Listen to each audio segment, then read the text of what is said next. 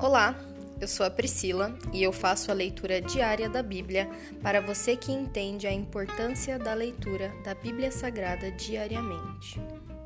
Que Deus esteja com todos.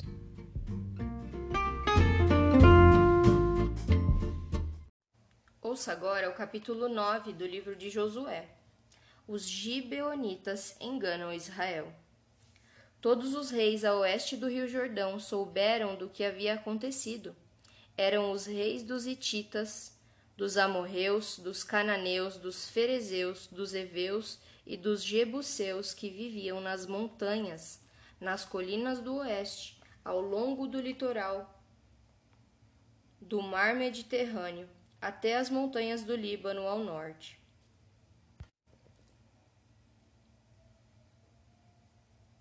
Esses reis juntaram suas tropas para lutar como um só exército contra Josué e os israelitas.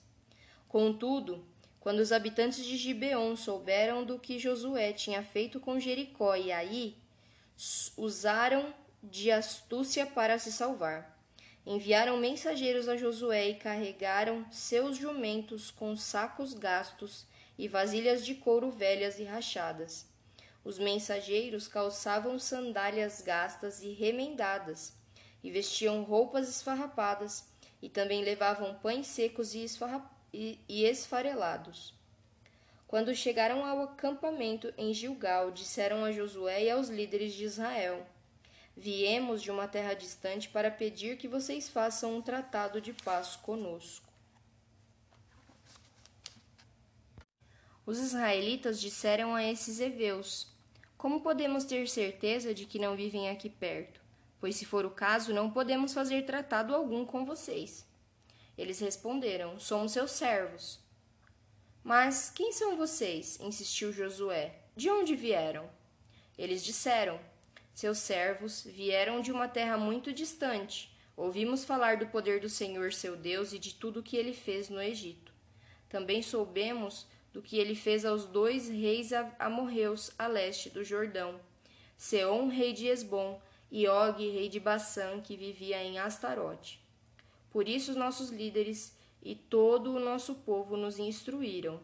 Levem provisões para uma viagem longa. Vão encontrar-se com os israelitas e digam-lhes: Somos seus servos. Por favor, façam um tratado conosco. Estes pães haviam acabado de sair do forno quando partimos. Agora, como podem ver, estão secos e esfarelados. Estas vasilhas de couro estavam novas quando as enchemos, mas agora estão rachadas. E nossas roupas e sandálias estão gastas da viagem extremamente longa. Os israelitas examinaram as provisões deles, mas não consultaram o Senhor a respeito. Josué fez um tratado de paz com aqueles homens e garantiu que pouparia a vida deles, e os líderes da comunidade confirmaram o acordo com o juramento. Três dias depois de fazerem esse tratado, os israelitas descobriram que, na verdade, os, Ge os Gibo Gibeonitas viviam ali perto. Partiram de imediato naquela direção e em três dias chegaram à cidade dos Gibeonitas, chamadas Gibeon, Kefira, Beerote e Kiriat Jearim. Contudo, não atacaram as cidades, pois os líderes da comunidade haviam feito um juramento em nome do Senhor, o nome de Israel, o Deus de Israel. Toda a comunidade se queixou contra seus líderes por causa do tratado, mas eles responderam: Uma vez que fizemos um juramento na presença do Senhor, o Deus de Israel, não podemos tocar neles.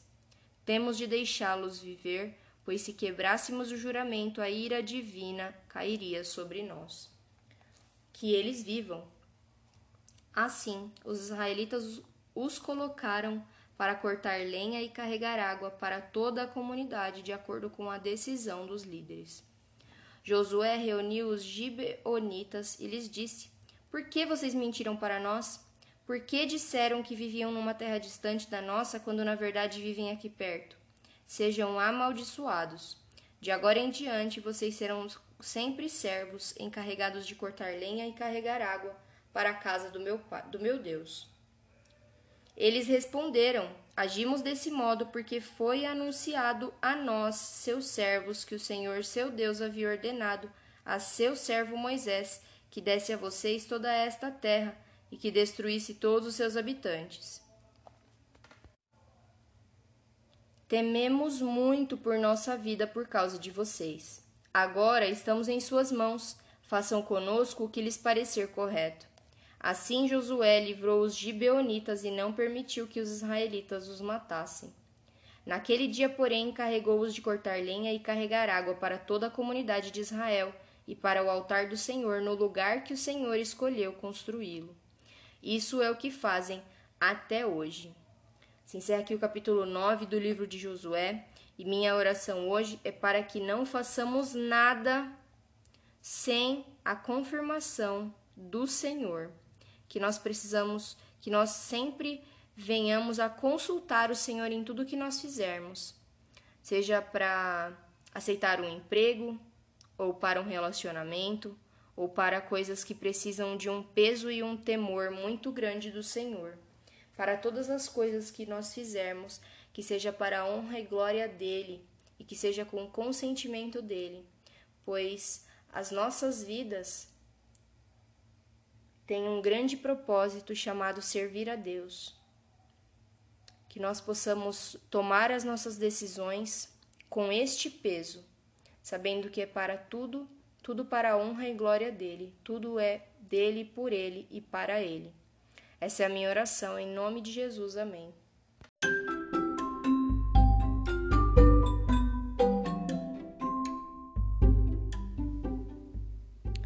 Você acabou de ouvir o Dali Bíblia, o podcast da tua leitura diária da palavra do Senhor.